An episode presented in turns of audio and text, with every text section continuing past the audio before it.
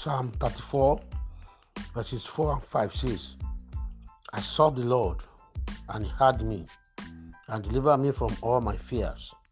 They looked unto him and were lightened, and their faces were not ashamed. You will not be ashamed in Jesus' name. There are a lot of things that can give someone heartache in this present world. The operations of the demonic world, the fear of government policies, different kind of newly discovered sicknesses and diseases, and unstable economies, insurgencies here and there.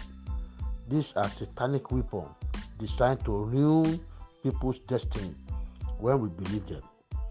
When we believe the report of this world that of God, definitely fear will come. that is very dangerous. Therefore, today, by the grace of God, I cast out fear in your heart in the name of Jesus Christ.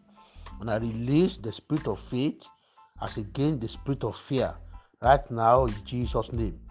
Because you are a child of God, fear has no place in you in the name of Jesus Christ.